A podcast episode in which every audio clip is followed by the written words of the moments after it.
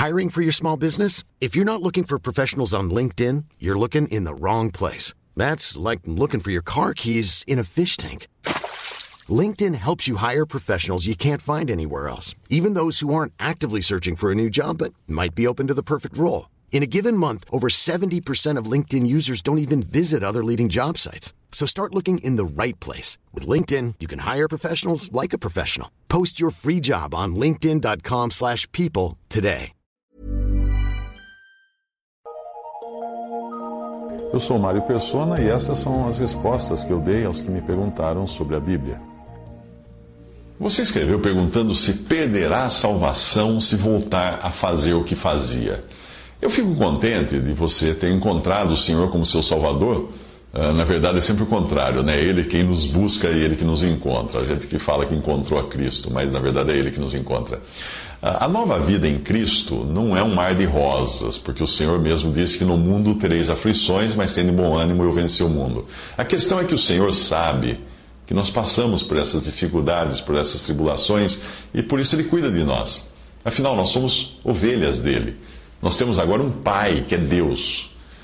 Mas a sua intranquilidade, a sua falta de tranquilidade tem a ver com a profissão que você deixou de exercer em virtude da sua conversão. A verdade é que, cedo ou tarde, você precisaria buscar uma, uma carreira alternativa.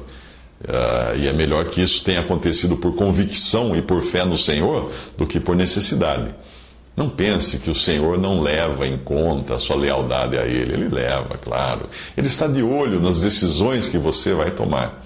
A sua dúvida, porém, está se você perderia ou não a salvação caso fosse obrigada a voltar à profissão que você exercia para garantir o seu sustento. A questão da segurança e do caráter eterno da salvação é muito clara. João capítulo 10, versículos 27 a 29 diz assim: As minhas ovelhas ouvem a minha voz, eu as conheço e elas me seguem. Eu dou-lhes a vida eterna e nunca hão de perecer. Atentou bem? Nunca hão de perecer. E ninguém as arrebatará da minha mão. Prestou atenção? Ninguém as arrebatará da minha mão. E continua dizendo: Meu Pai que mas deu é maior do que todos, e ninguém pode arrebatá-las da mão do meu Pai. Nunca e ninguém. Então, quando você pergunta se um crente pode perder a salvação, a resposta é nunca e ninguém. A salvação é eterna. Por ser eterna, não há como perder. Senão não seria eterna. O que nós perdemos quando nós pecamos ou andamos fora da vontade do Senhor é a comunhão com Deus como um filho desobediente que o pai coloca de castigo e com quem deixa de conversar durante algum tempo. É isso que acontece. Em casos extremos, Deus pode até decidir nos levar, nos tirar daqui da terra, nos levar para si, caso nós estejamos mais atrapalhando do que ajudando nesse mundo. Foi o que aconteceu com Ananias e Safira no, no, no livro de Atos. Quando eles mentiram para o Espírito Santo, querendo aparentar uma generosidade que na realidade eles não tinham. Como o testemunho da igreja de Deus estava no seu princípio naquele momento, Deus foi rigoroso com eles. Embora eu acredite que eles estivessem já salvos e seguros, uh, e talvez eu, eu creio que vou encontrar Ananias e Safira no céu. Uh, é isso que a Bíblia chama de pecado para a morte. É morte do corpo, não é morte da alma. Isso porque nós somos salvos para servir a Ele, a Cristo, e dar um testemunho dele neste mundo. Cristo está hoje no céu, intercedendo por nós diante do Pai, e nós estamos na terra por Ele, dando um testemunho dele diante dos homens. Portanto, no momento que o nosso testemunho não vale nada, só mais atrapalha do que ajuda, Deus nos leva. Muitos que se convertem sofrem no início da nova vida de conversão, mas não exatamente por serem abandonados pelo Senhor, mas sim por terem feito muitas escolhas erradas no passado. E às vezes isso envolve a profissão ou atividade que eles exercem para se sustentarem, porque foi uma escolha errada antes. O versículo que diz que nós colhemos o que plantamos diz respeito a esta vida. Alguém que tenha sido viciado em drogas ou em bebida e depois se converte, provavelmente vai continuar sofrendo os danos que ele próprio causou ao seu organismo pelo resto da vida. Nós recebemos uma nova vida, mas nós continuamos no mesmo corpo, que pode ou não funcionar bem, dependendo do modo como nós tratamos esse corpo no passado. Existem profissões que podem ser um problema, porque a pessoa convertida percebe que não poderá mais se manter por meio dessa profissão. porque ela é contrária à vontade de Deus, a própria profissão. Em Efésios 4, 28, Paulo diz que aquele que furtava, não furte mais. Antes trabalhe fazendo com as mãos o que é bom, para que tenha o que repartir com o que tiver, tiver necessidade. Numa outra situação, Paulo fala daqueles que eram servos ou escravos. Cada um fique na vocação em que fosse, foi chamado. Fosse chamado sendo servo, não te dê cuidado, e se ainda pode ser livre, aproveita a ocasião. Fostes comprados por bom preço, não vos façais servos dos homens. 1 Coríntios 7, de 20 a 23. No primeiro caso, do que roubava, tratava-se de uma profissão ilegal.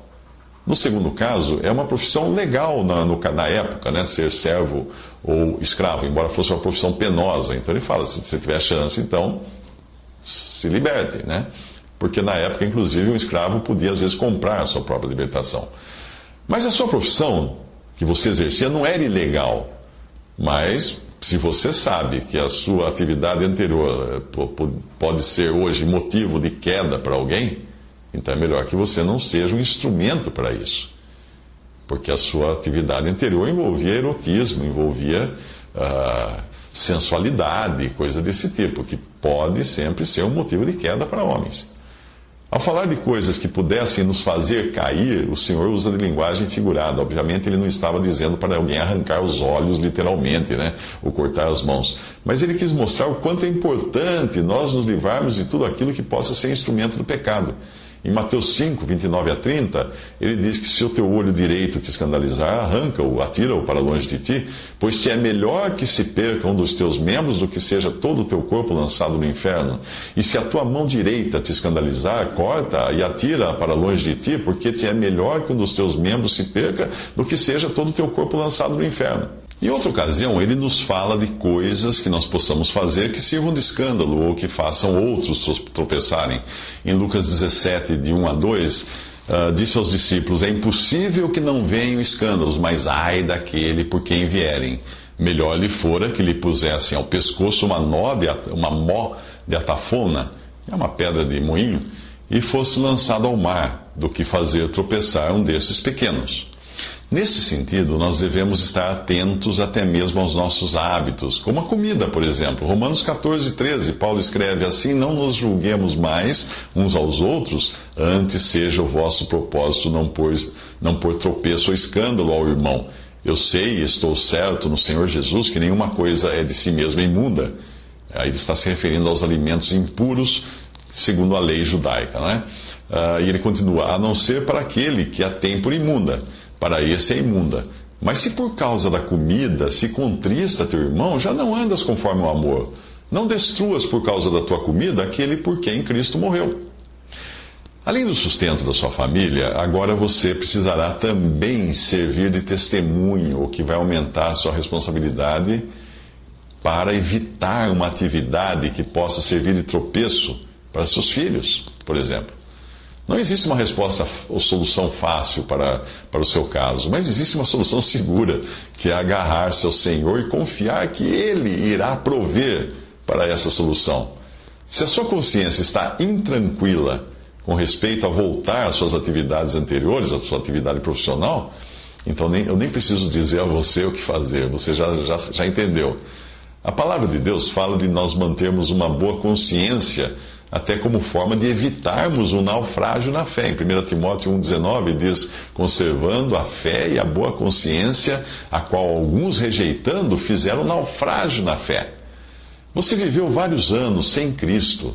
E a dificuldade que você está passando hoje não é uma consequência da sua conversão ou do tempo que você viveu agora com Cristo. A dificuldade é do tempo que você andava segundo os seus próprios pensamentos, fazendo as suas próprias escolhas conforme os padrões do mundo e não conforme a palavra de Deus, como todos nós andamos antes da nossa conversão. A provação que você está passando é preciosa aos olhos de Deus, mas não deixa de ser uma prova, e você pode ter certeza de que Ele tem tudo sob controle.